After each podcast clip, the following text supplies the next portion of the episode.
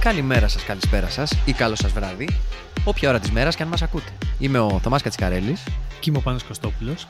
και ακούτε το Your Football Narratives, ένα εβδομαδιαίο podcast με ποδοσφαιρικά αφιερώματα και τους ζωματικά περίεργους λάτρε της μπάλας.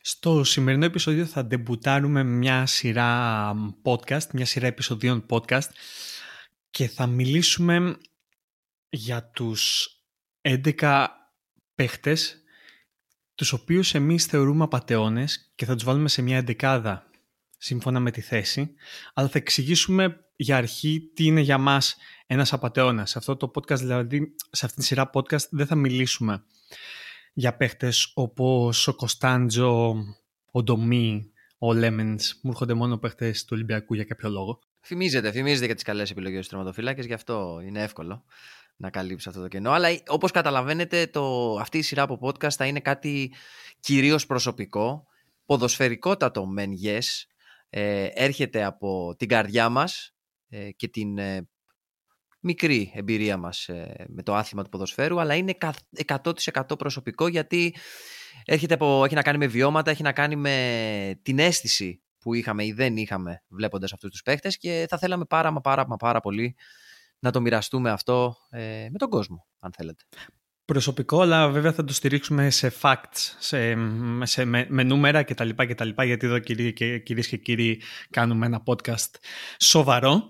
Και μ, άμα, άμα θέλεις μπορώ να το βάλω σε μια πρόταση τι είναι για μας ένας απατεώνας α, παίχτης. Ένας απατεώνας παίχτης λοιπόν είναι κάποιος που για την αξία του πήρε απαράδεκτα πολλά λεφτά, απαράδεκτα πολλούς τίτλους και απο- απαράδεκτα πολλά ε, λεπτά συμμετοχής σε μεγάλες ομάδες. Ε, και για να το κα- να εξηγήσουμε και το προσωπικό κομμάτι της άποψης είναι βλέπεις μια καλή ομάδα, μια μεγάλη ομάδα η οποία κάνει μια πορεία, παίρνει μια κούπα, έχει 11 παίχτες κυρίως βασικούς που την οδηγούν σε αυτή την πορεία και παρόλα αυτά την παρακολουθείς, τη θαυμάζεις ή την, αντιπα... την αντιπαθείς, ό,τι και να είναι. Αν η ομάδα είναι καλή, είναι καλή. Νομίζω αυτό πάνω πάνω κάτω όλοι θα το αναγνωρίσουν. Παρ' όλα αυτά, ακόμα και σε αυτές τις καλές ομάδες, επειδή το ποδόσφαιρο είναι ένα τέτοιο άθλημα και αυτό είναι και κομμάτι της μαγείας του, υπάρχουν ε, 11 ποδοσφαιριστές και σε αυτούς τους 11 ποδοσφαιριστές, ανάλογα με το πώς έχει δομηθεί η ομάδα, υπάρχει και κάποιοι οι οποίοι θα μπορούσαν και να μην είναι εκεί. Δηλαδή, νομίζω ότι για μένα τουλάχιστον αυτή είναι η βασική και νομίζω και για σένα το ίδιο. Η βασική, μία από τις βασικές ε, σκέψεις πίσω από αυτά, ότι αυτοί οι παίχτες, ναι, οκ, ήταν εκεί, τα πήραν όλα αυτά, κάνανε ό,τι κάνανε, αλλά αν τους αφαιρέσει από αυτή την εικόνα, μήπως τα πράγματα δεν θα ήταν χειρότερα για την ομάδα στην οποία αναφερόμαστε. Κάπως έτσι τουλάχιστον είναι μια προσωπική ματιά πάνω σε αυτό το θέμα, ε, νομίζω. Και αυτό που θα κάνουμε είναι θα ξεκινήσουμε με τον τερματοφύλακα προφανώς, γιατί είναι ο, είναι ο πρώτος παίχτης ε, από, στο σύστημα, από την αρχή του συστήματος και α, θα σας πούμε τους τρεις στους οποίους καταλήξαμε φτιάχνοντας μια μεγάλη λίστα ε, παιχτών. Καταλήξαμε σε τρεις και από αυτούς τους τρεις βγάλαμε τον top απατεώνα. Μια προσωπική σημείωση και νομίζω ε, συμφωνείς και εσύ είναι ότι οριμάζοντας και μεγαλώνοντας α, τώρα θα μπορούσαμε να βάλουμε δραματική μουσική Τα, τα, τα, θα, τα, ήταν έτσι πολύ- θα ακριβώς. πήγαινε πολύ Μ' ωραία αρέσει. οριμάζοντας και μεγαλώνοντας Ευχαριστώ. Έχ- Έχω σταματήσει να κράζω δύο ανθρώπους του ποδοσφαίρου. Δύο, δύο, δύο, μία θέση, δύο θέσεις ας πούμε για παράδειγμα. Ο ένας είναι ο τερματοφύλακας, γιατί ξέρω ότι είναι ένας άνθρωπος ο οποίος είναι πολύ μόνος του εκεί πίσω και δεν... Και, βασι- και βασίζεται η ομάδα βασίζει πολλά πάνω σε αυτόν και ο άλλος είναι ο προπονητής γιατί όλοι κράζουμε τους προπονητές χωρίς να είμαστε προπονητές ενώ πες ότι για τους παίχτες τους κράζουμε και πες ότι κάποιοι έχουμε παίξει ποδόσφαιρο μπλα μπλα μπλα και έχω παίξει μπάλα και ξέρω και τα λοιπά και τα λοιπά. Αλλά μ, για τους, οι τερματοφύλακες είναι μια πολύ ιδιόμορφη ε, θέση και αποφεύγω γενικά να τους κράζω. Εκτός από το σημερινό επεισόδιο, στο οποίο θα κράξουμε ελεύθερα και γι' αυτό είμαστε εδώ πέρα. Ε, θα συμφωνήσω με τον τρόπο που το είπες. Όσο μεγαλώνω και εγώ αρχίζω και βλέπω διαφορετικά τις θέσεις και τους ρόλους στο ποδόσφαιρο. Να προσθέσω ένα ακόμα προσωπικό κομμάτι ε, σε αυτό το podcast είναι ότι εγώ για κα- αρκετά χρόνια δήλωνα ε, τερματοφύλακας όταν έπαιζα μπάλα και ήμουνα αν έπαιζα επαγγελματικό ποδόσφαιρο, θα ήμουν σίγουρα σε αυτή τη λίστα και κατά πάσα πιθανότητα θα ήμουν και ο πρώτος. Γιατί σαν τερματοφύλακας ήμουν ίσως, αν όχι η μεγαλύτερη απάτη, μία από τις μεγαλύτερες απάτες. Τουλάχιστον έτσι το έβλεπα εγώ, έτσι το βλέπαν και άλλοι. Γι' αυτό και αργότερα άλλαξα θέση. Αλλά είναι ένα προσωπικό, το επαναλαμβάνω, ένα προσωπικό θέμα η θέση του τερματοφύλακα. Και είμαστε και τυχεροί γιατί ξέρεις κάτι. Μεγαλώσαμε παρακολουθώντας ποδόσφαιρο στα τέλη της δεκαετίας του 90, μέσα προς τέλη και αρχές της δεκαετίας του 2000 και μετέπειτα, όπου και ο ρόλος του τερματοφύλακα άρχισε να αλλάζει. Δηλαδή, μαζί με το ποδόσφαιρο όπως εξελίχθηκε, οι τερματοφύλακες μέχρι εκείνο το σημείο τουλάχιστον έτσι, το, έτσι είχα μπει εγώ μέσα στο άθλημα του ποδοσφαίρου, θεωρούνταν και λίγο ήρωες. Δηλαδή, ένας τύπος που είναι στο τέρμα ε, και ξαφνικά φεύγει ένα φοβερό σουτ στη γωνία και από το πουθενά εμφανίζεται, ξέρω εγώ, ένα χέρι, το χέρι του Θεού, Άγγελου, φύλακα, Άγγελου τερματοφύλακα και βγάζει την μπάλα. Ή ήταν εντυπωσιακή. Σημαδεύαμε περισσότερο τα ρεφλέξ, σημαδεύαμε να δούμε αν είναι πιο ωραίοι με την μπάλα στα πόδια. Δηλαδή, σε εκείνο το σημείο θεωρούνταν κορυφαίοι τερματοφύλακες Λατινοαμερικάνοι, όπως ο Τσιλαβέρτη, ο Χιγκίτα, οι οποίοι ήταν συγκεκριμένο είδος τερματοφύλακα. Και ήμασταν τυχεροί γιατί είδαμε και την εξέλιξη της θέσης και θα φανεί αυτό και σε κάποιες από τις επιλογές που έχουμε μέσα στο σημερινό επεισόδιο, γιατί θα το αναλύσουμε στην πορεία, αλλά το σχεδιάσαμε, ή μάλλον μας βγήκε ε, πάνω κάτω όπως το σκεφτόμασταν και όπως το είδαμε και οι ίδιοι. Οπότε πάμε και να το συζητήσουμε.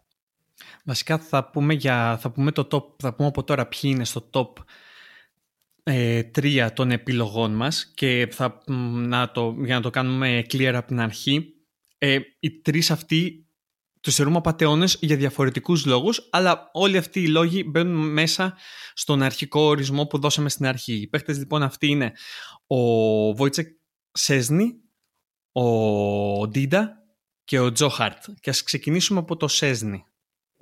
Ο οποίος είναι και ο νεότερος νομίζω της λίστας σε ηλικία από τους τρεις. Ε, ο μόνος που δεν έχει αποσυρθεί, γιατί ο Τζο Χάρτ για μένα έχει αποσυρθεί ήδη.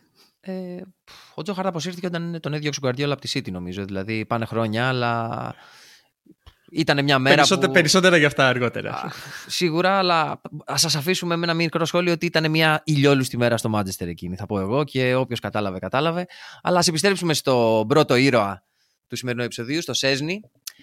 Ένα δερματοφύλακα ο οποίος είναι ψηλό παιδί, είναι 95, δηλαδή τον βλέπεις και είναι ψηλό παιδί με μεγάλα χέρια. Δεν έχεις κάποιο βασικό λόγο να πεις, «Ε, κοίτα, αυτός ο τύπος πώς έγινε τερματοφύλακας σε καμία περίπτωση.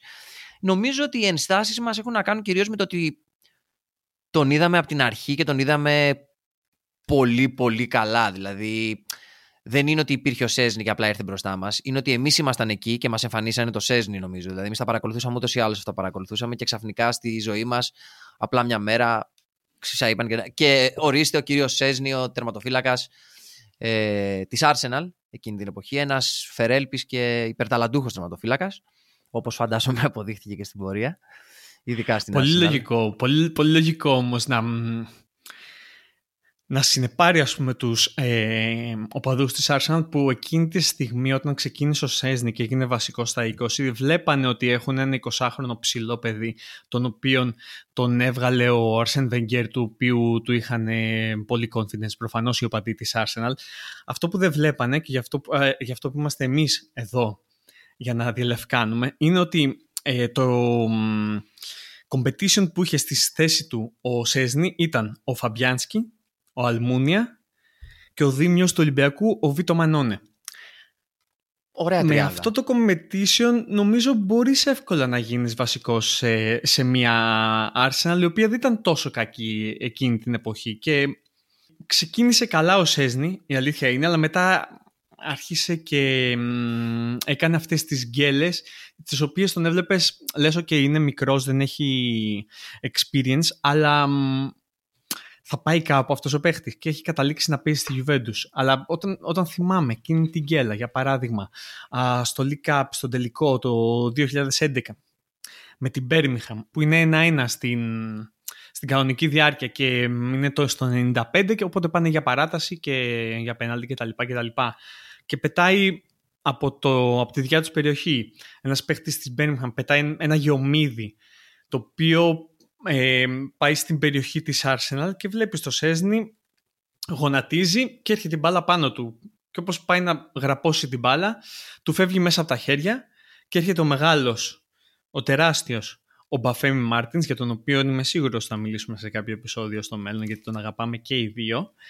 Του παίρνει την μπάλα μέσα από τα χέρια και, και κάνει το 2-1 για την ε, And it goes again towards the towering Zigic. Oh, confusion and Martins has surely scored the winning goal for Birmingham. Ε, ακριβώς, κοίτα, δεν υπάρχει καλύτερος τρόπος να πεις «Γεια σας, είμαι αυτός και αυτά κάνω» από, το, από αυτή τη μεγαλειώδη εμφάνιση στο τελικό, σε αυτό το τελικό. Αλλά ας δώσουμε λίγο context του γιατί τουλάχιστον γιατί πιστεύω εγώ ότι ο Σέζιν θεωρήθηκε στα, στην αρχή τουλάχιστον της καριέρας του world class, γιατί πρέπει να εξετάσουμε και το περιβάλλον στο οποίο βγήκε. Δηλαδή, μιλάμε για μια Arsenal η οποία για 10, ξέρω, 10 πόσα χρόνια είχε βασικό τερματοφύλακα τον David Seaman, ο οποίος παράλληλα ήταν και ήρωας για τους Άγγλους, με την έννοια ότι ναι, οι Άγγλοι γενικότερα έχουν ένα θέμα με τους τερματοφύλακες. Νομίζω θα επανέλθουμε σε αυτό και σε αργότερα θέματα. Γενικά θέλουν να έχουν έναν top class Άγγλο τερματοφύλακα.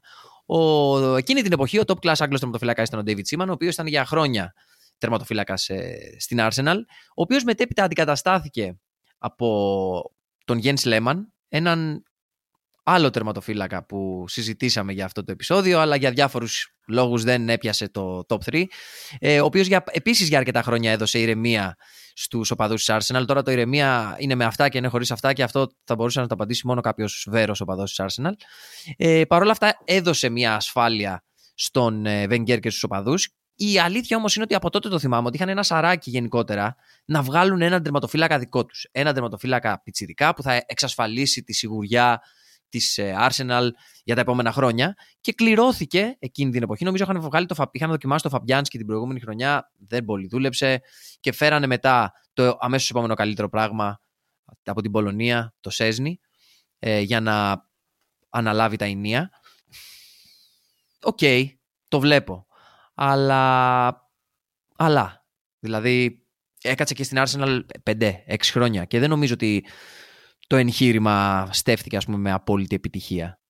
Δεν στέφτηκε, αλλά ο, Αρσεν Βεγγέρ το χαρακτήρισε ένα τερματοφύλακα παγκόσμιας κλάσης. Βέβαια, δεν το χαρακτήρισε όταν ήταν προπονητής στην Arsenal, το χαρακτήρισε όταν έφυγε από την Ρώμα και πήγε στη Juventus. Γιατί μετά την Arsenal πήγε στην Ρώμα λοιπόν και εκεί σηκώνω τα χέρια ψηλά και λέω ότι στη δεύτερη σεζόν στη Ρώμα ε, ήταν ίσως από τους καλύτερους τερματοφύλακες της ε, Σεριά σε μια Ρώμα που βγήκε δεύτερη. Αλλά αυτό δεν μου λέει απολύτως τίποτα, γιατί όπως είπαμε δεν θα μιλήσουμε για τον Κωνσταντζο σε αυτό το podcast, θα μιλήσουμε για κάποιους που α, φτάσανε σε ομάδες υψηλού επίπεδου και χαρακτηρίστηκαν ε, τερματοφύλακες υψηλού επίπεδου. Και όταν έφυγε ο Σέσνη ουσιαστικά από την Ρώμα, πήγε στην Juventus, όπου ήταν δεύτερος λόγω του Μπουφόν προφανώς. Και μετά όταν έφυγε ο Μπουφόν ε, από την Juventus πριν γυρίσει, μπήκε ο Σέσνη και έπαιζε βασικός. Για τρία χρόνια πήρε τρία πρωταθλήματα. Γενικά έχει δέκα τίτλους. Επίσης, γενικά, αυτή τη στιγμή παίρνει 7 εκατομμύρια το χρόνο και το συζητάγαμε πριν και μου λες ότι εντάξει, τα, τα χρήματα ουσιαστικά εξαρτάται από την ομάδα, εξαρτάται από το κλαμπ από το κτλ, κτλ. Δηλαδή στην Πρέμια παίρνουν περισσότερα, αλλά για μένα κανένας από αυτούς τους παίχτες ε, που έχουμε επιλέξει δεν θα έπρεπε να, να αμείβεται τόσο πολύ. Εννοείται ότι υπάρχουν απαταιώνες που έχουν αμυφθεί και περισσότερο από αυτούς. Αλλά γι' αυτό, γι, αυτό, γι' αυτό κάνουμε αυτή τη σειρά το podcast, γι' αυτή τη σειρά των επεισοδίων, για να μιλήσουμε ακριβώς για αυτούς τους παίχτες. Επίσης, ο Σέσνη πριν από δύο χρόνια νομίζω ότι τιμολογούταν ε, 31 εκατομμύρια ευρώ. Κοίταξε, κοίταξε, κοίταξε.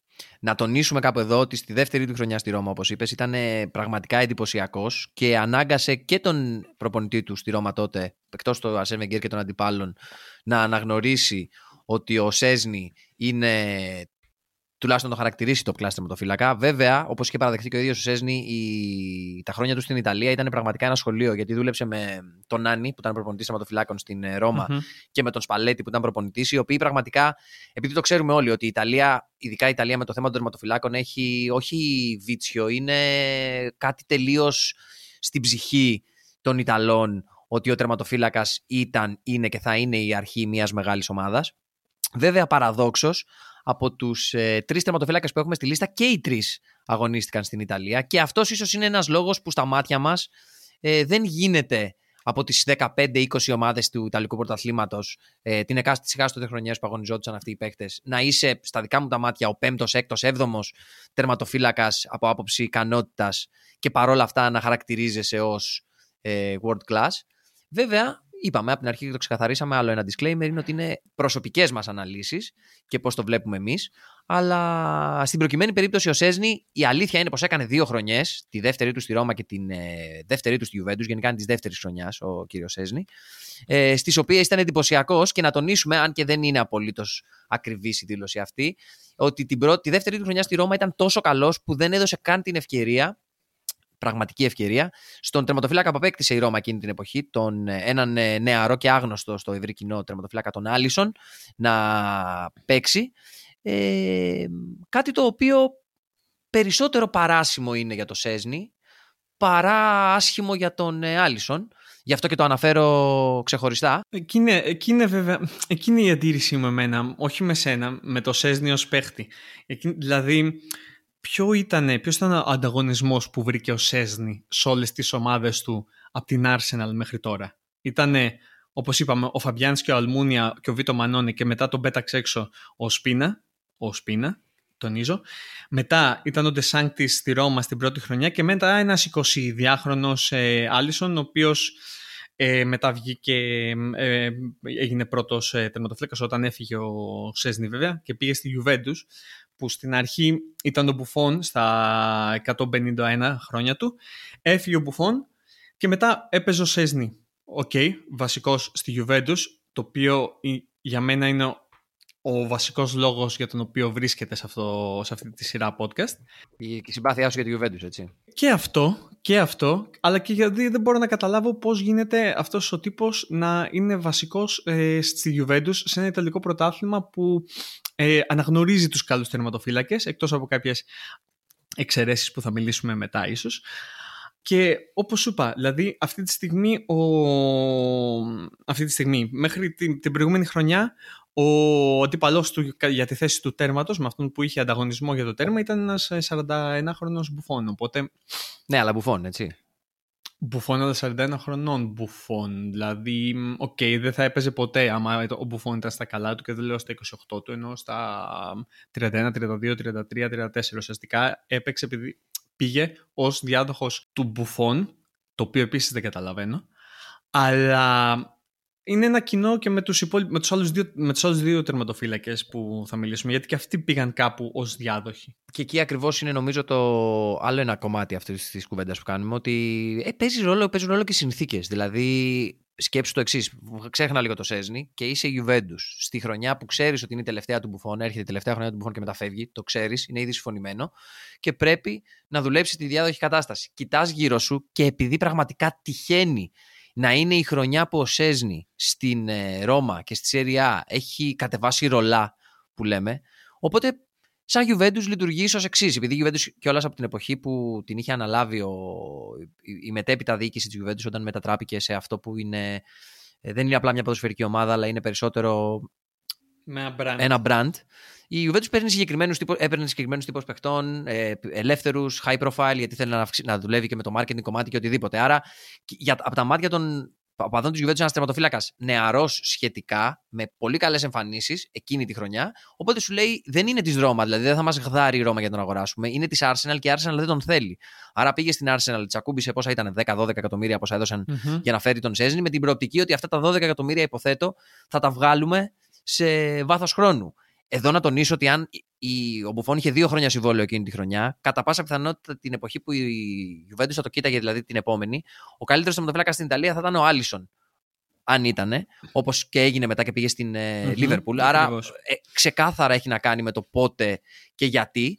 Ε, οπότε του φέξε. Δηλαδή στην προκειμένη του φέξε και ουσιαστικά για το Σέσνη συζητάμε όχι όταν είναι καλός θεματοφύλακας που είναι, όχι αν είναι γκαφατζή που επίσης είναι, όχι όταν είναι και λίγο μουρλός, δηλαδή είναι. Τώρα έχουν πιάσει δύο-τρεις φορές νομίζω σε διάφορες ομάδες να καπνίζει στα αποδητήρια και έχει φάει πρόστιμα και τιμωρίες. Mm-hmm. Αλλά αυτό που συζητάμε και, δεν, και συμφωνούμε 100% και οι δύο, είναι, το, είναι πράγματι ο Σέσνη ο διάδοχος του Μπουφών. Νομίζω ότι η απάντηση, η απάντηση είναι γνωστή και νομίζω ότι μπορούμε να το απαντήσουμε όλοι αυτό. Απλά τι γίνεται, για παράδειγμα, όταν κάθε φορά που ψάχνουμε, κάνουμε ένα research για να γράψουμε να, συγγνώμη, να, κάνουμε, να γράψουμε ένα, ένα podcast σωστά. Α, εγώ μ' αρέσει, δεν ξέρω για κάποιο λόγο, τη βρίσκω πάρα πολύ να α, κάνω το εξής research. Enter, ε, όνομα παίχτη, makes history. Και όταν έκανα αυτό το, το research για το Σέσνη, αυτό που μου βγάλε ήταν ότι ήταν ο πρώτος τερματοφύλακας που έβαλε αυτό γκολ σε τελικά Euro.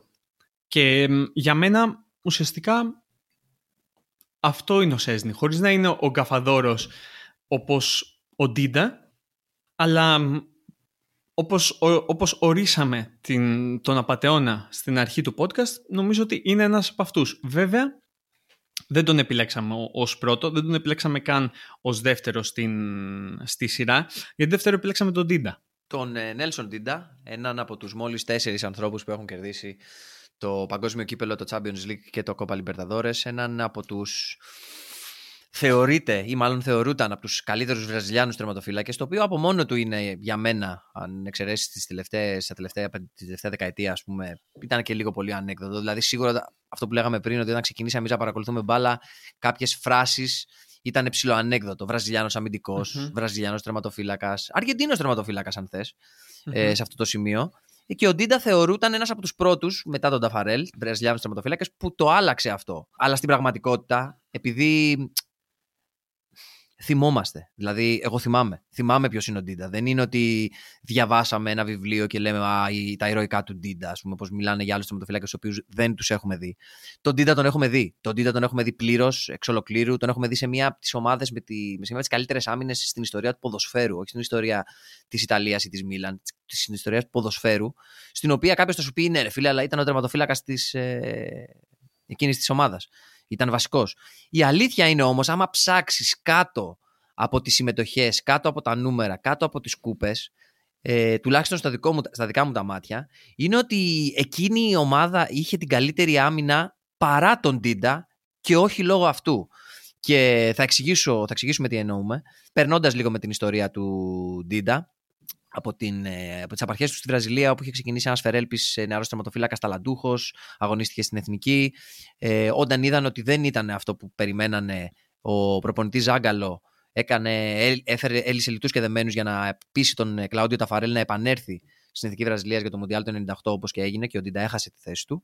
Ε, στη συνέχεια πήρε μεταγραφή στη Μίλαν στην οποία δεν μπορούσε να αγωνιστεί γιατί δεν είχε διαβατήριο ε, και τον στείλανε δανεικό στην Ελβετία, αν ε, δεν κάνω λάθος. Μετά πήρε διαβατήριο το οποίο αποδείχθηκε ότι ήταν πλαστό, ε, τιμωρήθηκε και τον στείλανε στη Βραζιλία να παίξει δανεικός για ένα χρόνο και εκεί νομίζω είναι οι απαρχές. Παρένθεση απατεώνας με, με τη βούλα. Με τη βούλα, ακριβώς. Δηλαδή, Κλείνει η παρένθεση. Σε ευχαριστώ. Ήταν αυτό ακριβώς που έπρεπε να υποθεί σε αυτή τη θέση.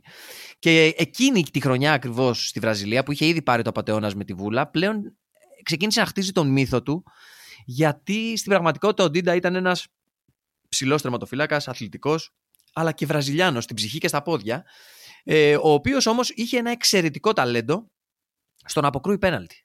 Δηλαδή ήταν πραγματικά εξαιρετικός στον αποκρούει πέναλτι και απέκτησε αυτή τη φήμη από εκείνη την πρώτη του χρονιά δανεικό στη Βραζιλία ε, από τη Μίλαν, όπου απέκρουσε νομίζω τα τρία τέταρτα από τα πέναλτι που του βαρέσανε και τον αποθεώναν οι Βραζιλιάνοι και η Μίλαν, εφόσον λύθηκε για το, για το πρόβλημα με το διαβατήριο, αποφάσισε να του δώσει μια ευκαιρία στην ε, δεύτερη χρονιά νομίζω του Κάρλο Αντζελότη. Αυτό βασικά είναι λίγο περίεργο γιατί μιλάμε για έναν τερματοφύλακα που όντως ήταν και πρέπει να θεωρείται ένας από τους καλύτερους ε, πεναλτάκιδες στην ιστορία, του ποδοσφαίρου, να πω του Ιταλικού και ίσως να πω του ε, γενικά του ποδοσφαίρου. Δηλαδή είναι ο τερματοφύλακας που έπιασε α, τέσσερα πέναλτι στον άοσμο, στο πιο αδιάφορο, στο πιο αδιάφορο. χειρότερο τελικό Champions League που έχουμε δει ποτέ, μεταξύ της Μιλάν και, και της Juventus. Βέβαια έπιασε τέσσερα πέναλτι. Ενδιαφέρον, ενδιαφέρον σε αυτό το match η δήλωση του Μαρσέλο λείπει μετά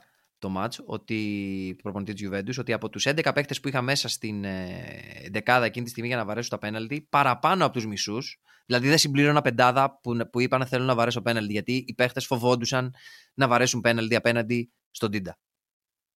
Αυτό νομίζω λέει πάρα πολλά. Περισσότερο για αυτούς παρά για τον Ντίντα. Αλλά κοίτα, δεν μπορούμε να μην παραδεχτούμε ότι στα πέναλτι ήταν φοβερός. Δεν είναι ο τερματοφύλακας και ισχύει και για τους τρεις που θα μιλήσουμε τώρα, ο οποίος τον έχει στην ομάδα σου και λες, ξέρεις κάτι. Από, αυτή την, από εκεί είμαι καλυμμένος, είμαι χαλαρός. OK, okay, μπορεί να μην πιάσει τα πάντα, μπορεί να μην κάνει την εμφάνιση 9 στα 10, αλλά είμαι ήρεμος γιατί όταν θα κάνει έξοδο θα γραπώσει την μπάλα και θα δώσει μια ανάσα στην ομάδα. Είμαι ήρεμος γιατί όταν θα του κάνουν ένα σουτ από μακριά, θα πιάσει την μπάλα και θα μας δώσει χρόνο για να, να βγούμε στην κόντρα ή θα παίξει την μπάλα γρήγορα στην κόντρα. Ο Ντίντα δεν ήταν καθόλου... ε, δεν ήταν κάτι τέτοιο και απορώ πως η, εκείνη η Μίλαν είχε έναν τερματοφύλακα που δεν ήταν τουλάχιστον σταθερός. Γιατί δεν λέω ότι δεν ήταν world class που για μένα δεν ήταν, αλλά δεν ήταν καν σταθερός. Νομίζω ότι δεν ήταν, είναι αυτό που είπες. Δεν είναι από τους τερματοφύλακες που λες ξεκινάω την εντεκάδα από αυτόν. Δεν ήταν ποτέ και σε καμία ομάδα στην οποία αγωνίστηκε, εκτός από το τέλος της καριέρας του στη Βραζιλία που θα αναφερθούμε σε λίγο. Γενικά ο Ντίντα ξεκινάγε κάθε χρονιά ή σχεδόν κάθε χρονιά σαν αναπληρωματικός. Στη Μίλαν ξεκίνησε στην αρχή ως αναπληρωματικός του Αμπιάτι. Κάποια στιγμή τραυματίστηκε ο Αμπιάτι την πρώτη χρονιά και δώσανε την ευκαιρία στον ε, Ντίντα να παίξει. Ο Ντίντα μπαίνει, παίζει το πρώτο ματς με την Μπεσίκτας στο Champions League και μια εβδομάδα μετά παίζει το δεύτερο του ματς με την ε, Leeds στο mm Elland Road. Ένα πολύ ωραίο ματς. Ε, βροχή, λάσπη το γήπεδο, άγριο, άγρια ομορφιά του ποδοσφαίρου. Δεν αναφέρομαι ότι είχε φάσεις και γκολ, αλλά ήταν άγριο και είχε ένα γκολ, στο οποίο ο πρωταγωνιστής, ενώ θα περίμενες να είναι ο σκόρερ, στην προκειμένη περίπτωση ο Λι Μπόγιερ, ε, μόνο ο Λι Μπόγιερ δεν είναι, γιατί ο Ντίντα έδειξε ήδη, ήδη από τη δεύτερη του εμφάνιση το πραγματικά το ποιος είναι. Γιατί σε ένα σουτ του Λι Μπόγιερ από τα 40 μέτρα, που πραγματικά απλά ήρθε ο τύπος από πίσω γιατί δεν, θα την έχανε και τη βάρεσε, ε, σουτάρει, ο Ντίντα όρθιος, χτυπάει την μπάλα να την κατεβάσει και όπως την κατεβάζει χτυπάει στο έδαφος και μπαίνει μέσα.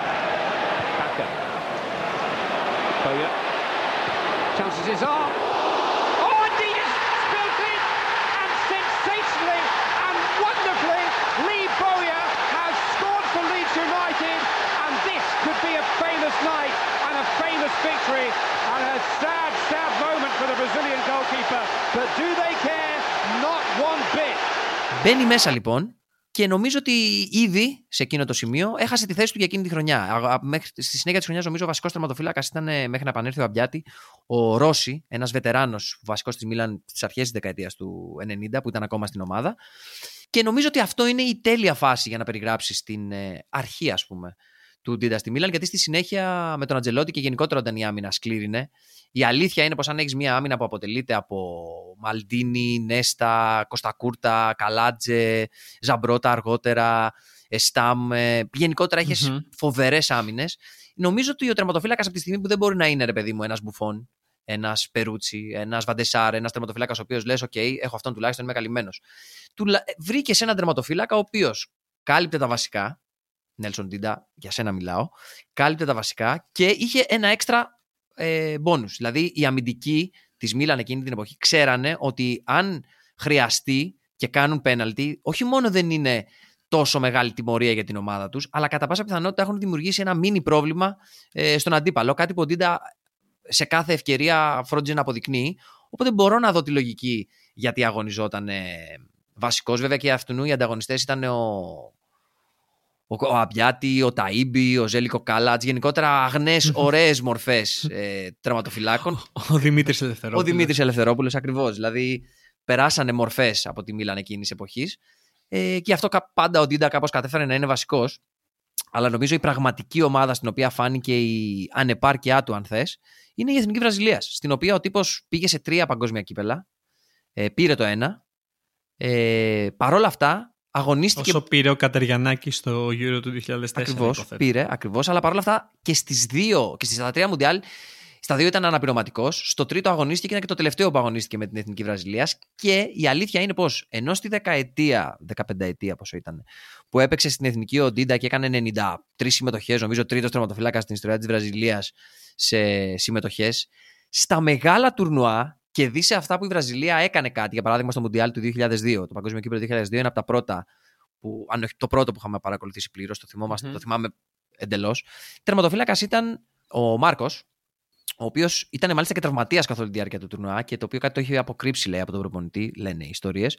Παρ' όλα αυτά, ακόμα και ένας τραυματίας Βραζιλιάνος τερματοφύλακας, ε, που έπαιζε μόνο και όλη του την καριέρα στη Βραζιλία, ε, του έφαγε τη θέση εκεί που μέτραγε, αν μπορούμε να το πούμε έτσι. Μετά ο Ντίντα ξανακέρδισε τη θέση του, την ξανάχασε, δηλαδή 91 συμμετοχές ο Ντίντα, 22 συμμετοχές ο Μάρκος, 31 συμμετοχές ο Ροζέριο Σένι και παρόλα αυτά από τους τρεις Ε, Στις κούπες ήταν ο Σένι και ο Μάρκος ε, κυρίως.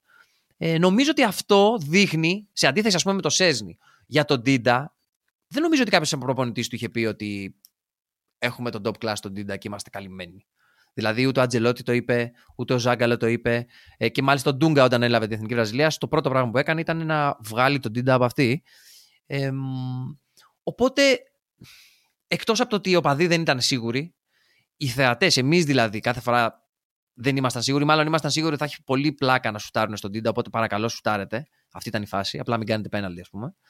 Ε, γι' αυτό για μένα, τουλάχιστον στη δικιά μου, τη, στα δικά μου τα μάτια, ο Ντίντα είναι βασιλιάς ή από τους βασιλιάδες στην κατηγορία απατεώνας τερματοφύλακας. Δηλαδή, μόνο και μόνο το ότι έχει κερδίσει περισσότερα Champions League από ό,τι πρωταθλήματα Ιταλίας σε 12 χρόνια στην Ιταλία, 11 χρόνια πόσα ήταν συνολικά.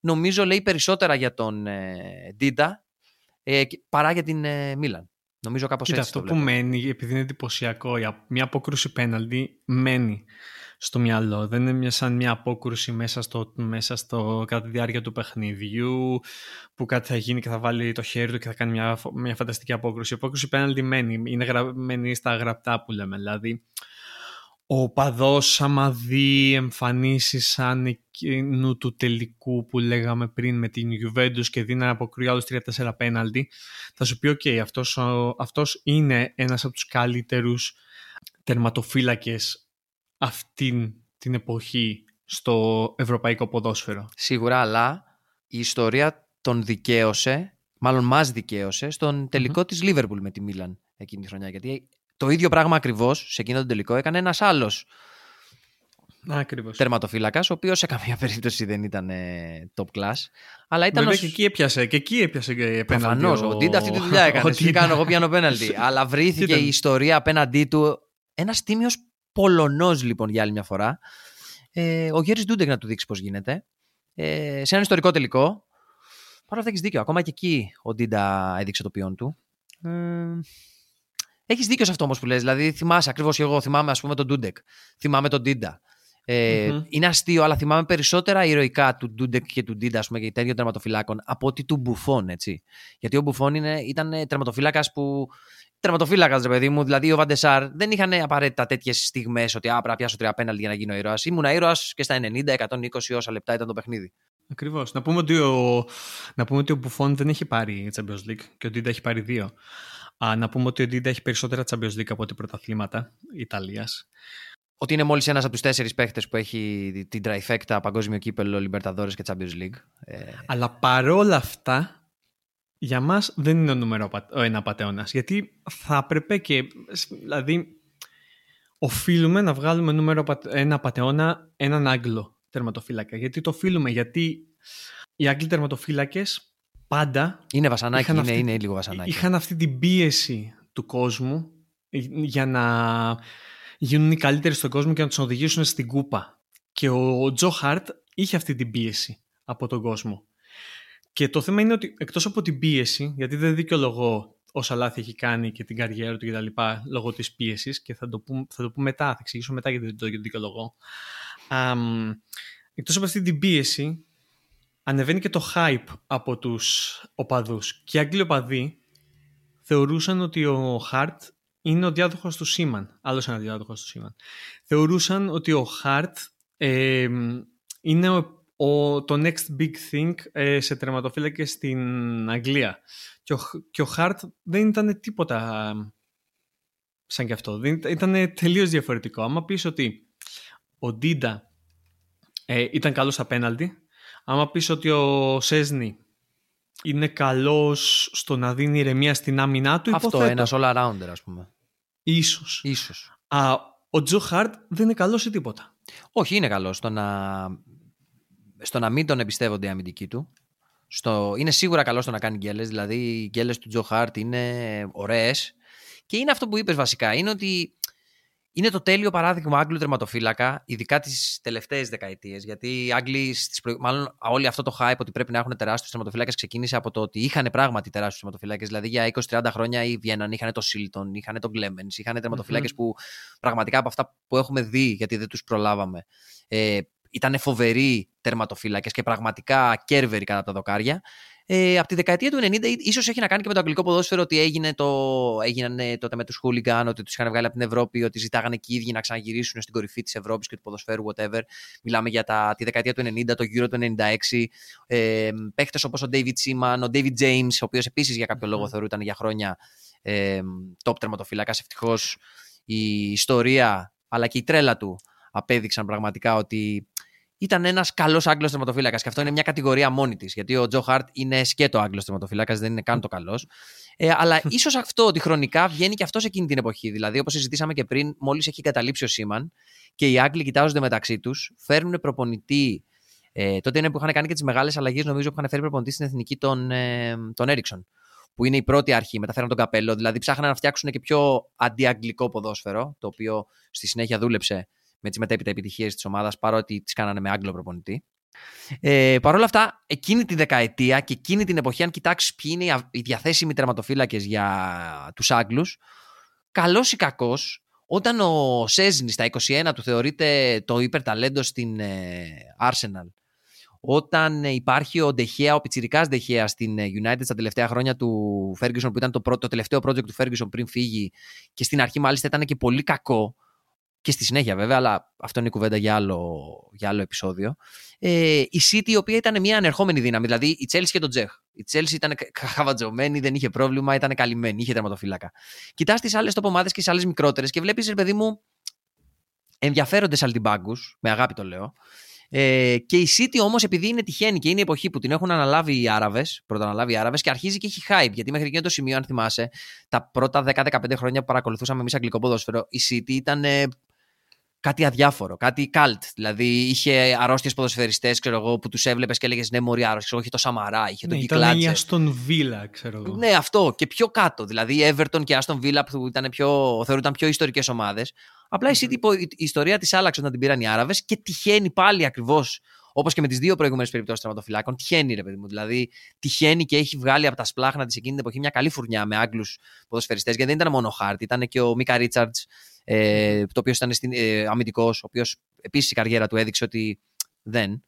Ε, υπήρχε ο Στίβεν Άιρλαντ, υπήρχαν τέτοιοι ποδοσφαιριστές, υπήρχε ο Στάριτζ. Όλοι αυτοί βγήκανε από τις ε, ακαδημίες της City, η οποία για κάποιο λόγο είχε καλούς Άγγλους εκείνη την εποχή.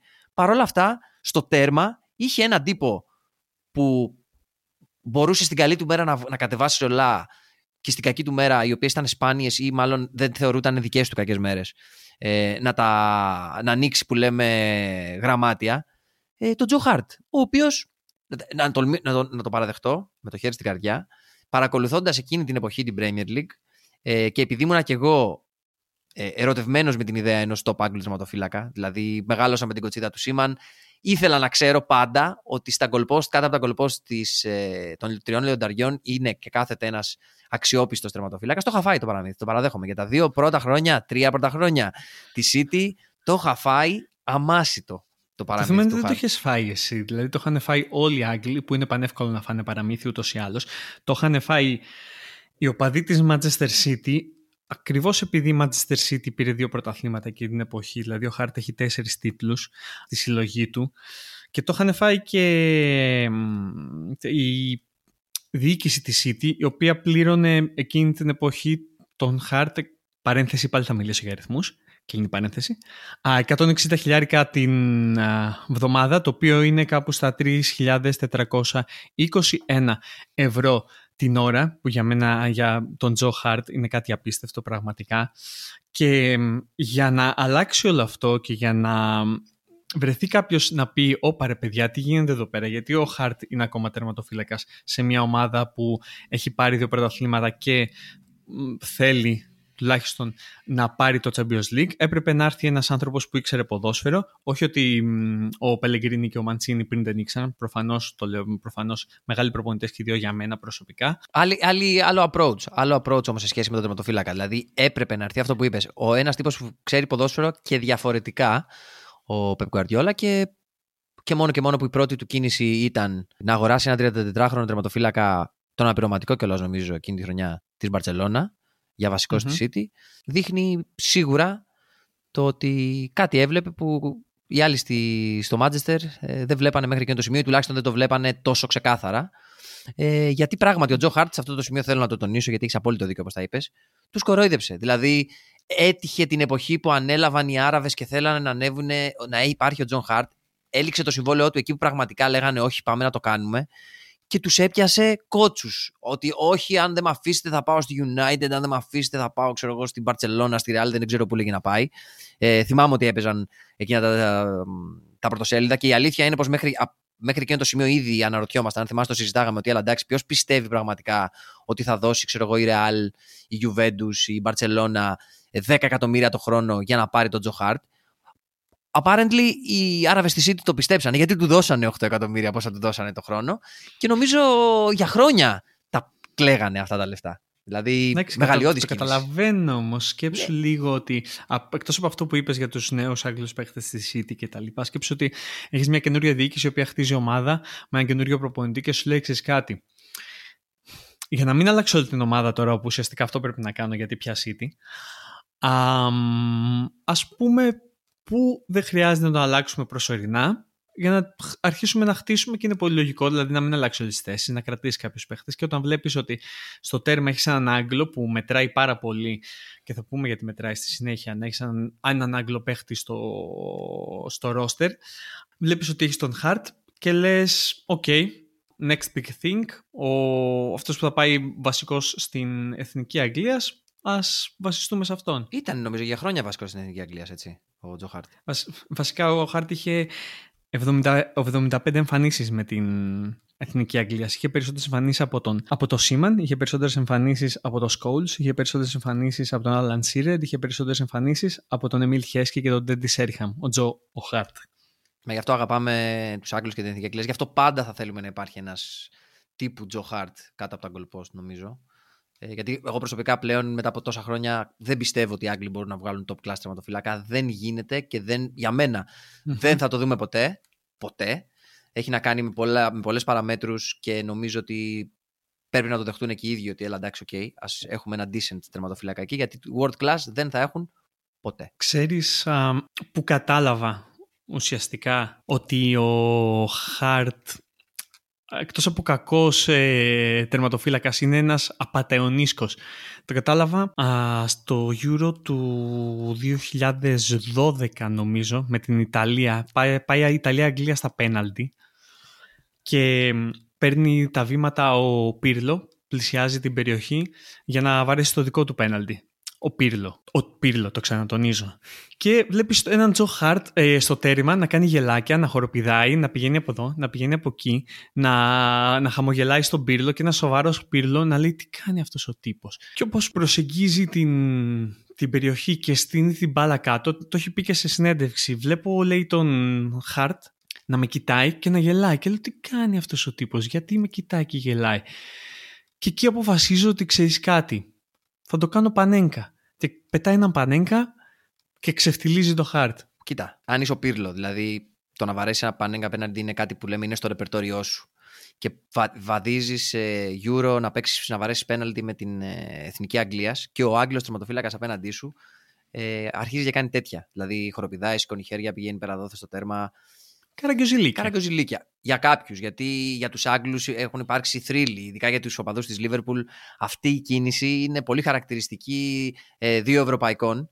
Ε, δύο τερματοφυλάκων mm-hmm. που έχουν αφήσει ιστορία στη Λίβερπουλ. Όχι απαραίτητα γενικά στην ιστορία, αλλά ο, και ο Μπράι Γκρόμπελαρ και ο Γέρζι Ντούντεκ ήταν τέτοιοι τύποι. Εγώ προσωπικά κάθε φορά που βλέπω ένα τερματοφύλακα να κάνει αυτές τις κινήσεις, ε, παρακαλάω να του βαρέσουν ένα πανέγκα απέναντι. Δηλαδή, παρακαλάω να βρει τον Πύρλο απέναντι. Είναι αυτό που αξίζει. Είναι αυτό έτσι ακριβώς. Άψυχο, ε, σοβαρό. Πάμε, ορίστε, αυτό έτσι γίνεται. Ε, ο Τζόχαρτ όμως νομίζω, επειδή το, το κυνήγησε, νομίζω, στις καρδιές των απανταχού ποδοσφαιρόφιλων ε, κλείδωσε το ότι είναι ή μάλλον δεν είναι αυτό που νομίζανε, όταν πήγε στην, ε, στην ποδοσφαιρική μάνα, να το πούμε έτσι, στη χώρα από την οποία προέρχονται οι τερματοφυλακίε, να το πούμε αλλιώς. Όταν πήγε και αυτός στη Σέρια, όταν λοιπόν πήγε ο Γκουαρδιόλα στη City και αποφάσισε να φέρει τον αναπληρωματικό τερματοφυλάκα της Μπαρσελόνα να παίξει βασικό στη City του, γιατί απλά ο Χάρτ δεν μπορούσε να δώσει την πάσα πάνω από τα 5 μέτρα. Νομίζω αυτός ήταν ο βασικός λόγος που είχε, το είχε πει και ο ίδιος ο, mm-hmm. ο Γκουαρδιόλα. ο Γκουαρδιόλα, ξεκάθαρα. Ε, ο Τζο Χάρτ λοιπόν επιλέγει προς τιμήν του να πάει να δοκιμαστεί στο πιο δύσκολο ε, πρωτάθλημα για τερματοφύλακες, το πιο τεχνικό, ίσως και το πρωτάθλημα που μπορεί να σε βελτιώσει, να σε φτιάξει, να σε σπάσει τελείως σαν τερματοφύλακα ε, στον κόσμο, το Ιταλικό. Και παίρνει λοιπόν μεταγραφή δανεικός στην ε, Τωρίνο, στην οποία, αν δεν κάνω λάθος, τους πλήρωνε κιόλας για να παίξει κάτι τέτοιο. Ή μάλλον εκείνη τη χρονιά ο Χάρτ πρέπει να βγάζε λεφτά ηθοποιού, ας πούμε. Όσο έχει βγάλει ο Τζόνι Ντέπ για τους πειρατές Καραϊβικής, έβγαλε ο Χάρτ για να παίξει την Τωρίνο. Νομίζω κάπως έτσι ήταν. Πλήρωνε η City, όπως και η City πλήρωνε κάθε ομάδα που πήγαινε ο Χάρτ μετά, όταν έφευγε δανεικός, για να τον πάρει. Γιατί ουσιαστικά πρώτον είχε ένα τεράστιο συμβόλαιο το οποίο δεν μπορούσαν να καλύψουν οι μικρότερες ομάδες στις οποίες πήγε μετέπειτα και δεύτερον γιατί έπρεπε να φύγει ο Χαρτ από την ομάδα δεν γινόταν, δεν γινόταν αλλιώς. Πήγε στην Τωρίνο και το θέμα είναι ότι στην Τωρίνο τον υποδέχτηκαν σαν Θεό και δεν ξέρω αν τρολάρανε και όλα Ιταλοί. Το... Γιατί βλέπεις στιγμιότυπα με την υποδοχή και είναι 500 άτομα και φωνάζουν κάτι επειδή δεν ξέρω Ιταλικά, δεν ξέρω τι φωνάζουν. Αλλά είναι χαρούμενοι, γελάνε και τον κοιτάνε. Ο Χαρτ με γυαλιά ηλίου βγαίνει έξω από το αμάξι ότι ήρθα εδώ, είμαι εγώ ξεκινάει την καριέρα του στην Τωρίνο και στο πρώτο παιχνίδι που παίζει με την Αταλάντα πνίγει γκολ. Και όχι μόνο αυτό. Δεν, είναι ότι πνίγει γκολ μόνο στο πρώτο παιχνίδι. Είναι ότι πάει, ε, παίζει, παίζει βασικό στην Τωρίνο. Και οκ, okay, καταλαβαίνω ότι η Τωρίνο δεν είναι η Juventus, που λες ότι έχει μια σοβαρή άμυνα. Αλλά το να τρως 62 γκολ σε 30 κάτι παιχνίδια, δηλαδή πάνω κάτω 2 γκολ, στο, 2 γκολ το παιχνίδι, στα 30 σου ουσιαστικά. Στην Ιταλία στην Ιταλία, νομίζω, νομίζω ότι δεν σε κάνει καλό προπονητή. Και να σου πω κάτι. Τερματοφύλακα. Ε, ε, συγγνώμη, ναι, τερματοφύλακα. Και να σου πω κάτι. Α, επειδή κοίταγα την καριέρα του, και άμα βγάλεις τη City έξω, εμένα μου φαίνεται μια φυσιολογική καριέρα ενός ε, τύπου σαν το Χαρτ. Δηλαδή, για μένα αυτό είναι ο Χαρτ. Okay. Δηλαδή, ξεκίνησε από τη Σρούσμπερι, μετά πήγε στη City, αλλά βγάλε, ξεχνάμε τη City. Οπότε βάζουμε Σρούσμπερι στην αρχή, μετά Τρανμίρ, μετά Blackpool, μετά Birmingham, μετά Τωρίνο, μετά West Ham, Burnley και μετά Tottenham. Νομίζω ότι μου φαίνεται πολύ πιο λογικό αυτή η σειρά ομάδων παρά το να παίζει βασικός στην City. Οπότε είναι ένας από τους βασικούς λόγους που ο Χαρτ μπαίνει στο podium και όχι μόνο μπαίνει στο podium, ανεβαίνει και στην πάνω-πάνω θέση και τώρα παίζει και μπορούμε να βάλουμε και τον αγγλικό ύμνο, άμα θέλουμε αυτή τη στιγμή, God Save the Queen κτλ. Ε, τι κέρδισε δικαίως, νομίζω, ο Τζο Χάρτ με την παρουσία του. Αλλά να τονίσουμε ότι στην προκειμένη, στη μεταγραφή του στην Τωρίνο, νομίζω συνδυάστηκαν ε, αρμονικά ο Τζο Χάρτ με τον, ε, με τον Τζιάν Πιέτρο Βεντούρα, που ήταν προπονητής της Τωρίνο εκείνη την πενταετία και θεωρούταν στην Ιταλία ως μια προπονητική ιδιοφυα, ο οποίος είναι και ο τύπος που ανέλαβε την Εθνική Ιταλία αμέσως μετά την Τωρίνο και είναι μάλιστα ο πρώτος προπονητής που, που κατάφερε να μην προκριθεί στο παγκόσμιο κύπελο με την Ιταλία. Ε, και ο βασικός λόγος που μετέπειτα η Ιταλία αποφάσισαν να ξυλώσουν όλο το οικοδόμημα και να το ξαχτίσουν από την αρχή με τον Ρομπέρτο Μαντσίνη. Το οποίο νομίζω ότι ταιριάζει αρμονικά με την πρώτη. Δηλαδή, ο Χάρτιν από τις πρώτες μεταγραφές που, που σου λέει ναι, ρε φίλε, ξέρω εγώ. Τερμά θα ξεκινάω στην Τωρίνο με τον Τζο Χάρτιν. Κοίτα, πήγε στην Τωρίνο, βέβαια, την έφτιαξε την Τωρίνο. Δεν λέω ότι ήταν τέρμα προπονητάρα ο Βεντούρα, αλλά γι' αυτό το λόγο πήγε στην Ιταλία μετά, επειδή έφτιαξε την Τωρίνο. Νομίζω έφυγε μαζί με το Χάρτ από την Τωρίνο. Αυτό, αυτό όμως δεν δικαιολογεί το, το ότι ο Χάρτ έπαιξε στην Τωρίνο. Δεν δικαιολογεί ότι ο Χάρτ ήταν βασικός στην Εθνική Αγγλία. Δεν δικαιολογεί ότι ο Χάρτ ήταν βασικός ε, στην ε, Manchester City. Πήγε μετά στη West Ham, στην οποία χάσε τη θέση του από τον Άντριαν τον δεύτερο της Λίβερπουλ. Και αυτό για μένα νομίζω τα λέει όλα. Κοίτα, ο... νομίζω ότι η καλύτερη περιγραφή είναι αυτό που είπες ότι άμα δεις την καριέρα του πλην τη City ή μάλλον πλην των χρονιών που πήρε τις κούπες με τη City είναι πράγματι πολύ ok και πολύ ταιριαστή με την ικανότητα του Τζοχάρτ και νομίζω ότι η διετία του στην Burnley είναι αυτή που πραγματικά τον βάζει σε προοπτική σε σχέση με το ποιος ήταν πραγματικά. Γιατί στην Burnley έτυχε να συναντήσει εκείνη τη διετία δύο από τους καλύτερους τερματοφύλακε στην. Ε, δύο από τους καλύτερους Άγγλους τερματοφύλακε που τυχαίνει. Ήταν ο Χίτον και ο. Νέος Άγγλος και ο Πόπ. Οι οποίοι ήταν καταπληκτικοί τερματοφύλακε και πραγματικά δείξαν την ανεπάρκειά του ακόμα και στους Άγγλους. Παρ' όλα αυτά, ενώ είναι λίγο εύκολο, ξέρεις, παιδί μου, ρε παιδί μου, να σπάσεις αυτή την πινιάτα που λέγεται Τζο Χάρτ, νομίζω ότι δικαιωματικά κερδίζει την πρώτη θέση στο... στη λίστα των απαταιώνων σε αυτό το σημείο νομίζω ότι θα θέλαμε να ακούσουμε τις δικές σας ε, γνώμες γιατί εμείς το πήγαμε όπως το βλέπαμε, όπως το ζήσαμε, όπως το αισθανθήκαμε σε αυτή την 20 ετία ε, και οι παραδοσιακές αγγλικές μας ε, αγάπες δεν μπόρεσαν να μείνουν εκτός, ε, παρότι είχε πολύ ισχυρή δόση και από σέρια το σημερινό επεισόδιο. Πείτε μας, στείλτε μας σε Instagram, Facebook ε, και στο site τις δικές σας γνώμες για το αν συμφωνείτε, διαφωνείτε ή αν κάπου θέλετε κάτι διαφορετικό. Ε, θα χαρούμε πάρα πολύ να το αναλύσουμε. Επίσης έχετε στο μυαλό σας ότι το επόμενο επεισόδιο σε αυτή τη σειρά επεισοδίων με τους 11 μεγαλύτερους απατεώνες που βρέθηκαν στο παγκόσμιο ποδόσφαιρο θα είναι η θέση του δεξιού back, οπότε άμα έχετε κάποιες ε, προτάσεις στείλτε τες μας και μετά εμείς θα φτιάξουμε τη λίστα μας, θα βγάλουμε πάλι το top 3 και θα βγάλουμε το χειρότερο δεξί back, τον μεγαλύτερο πατεώνα δεξί back. Σας ευχαριστούμε λοιπόν για τον υπερπολίτημο χρόνο σας. Ήμασταν οι Your Football Narratives. Ε, μπορείτε να μπείτε στην ιστοσελίδα μας, ε, να μας ακολουθήσετε σε Facebook, Instagram και λοιπά socials και τα σχετικά. Τα ξέρετε καλύτερα από εμάς. Συντροφιά σας κρατήσαμε για μια ακόμη εβδομάδα και τα λέμε πάλι με νέο επεισόδιο την επόμενη Τετάρτη. Στο Πανιδίνη. Τσαου τσαου.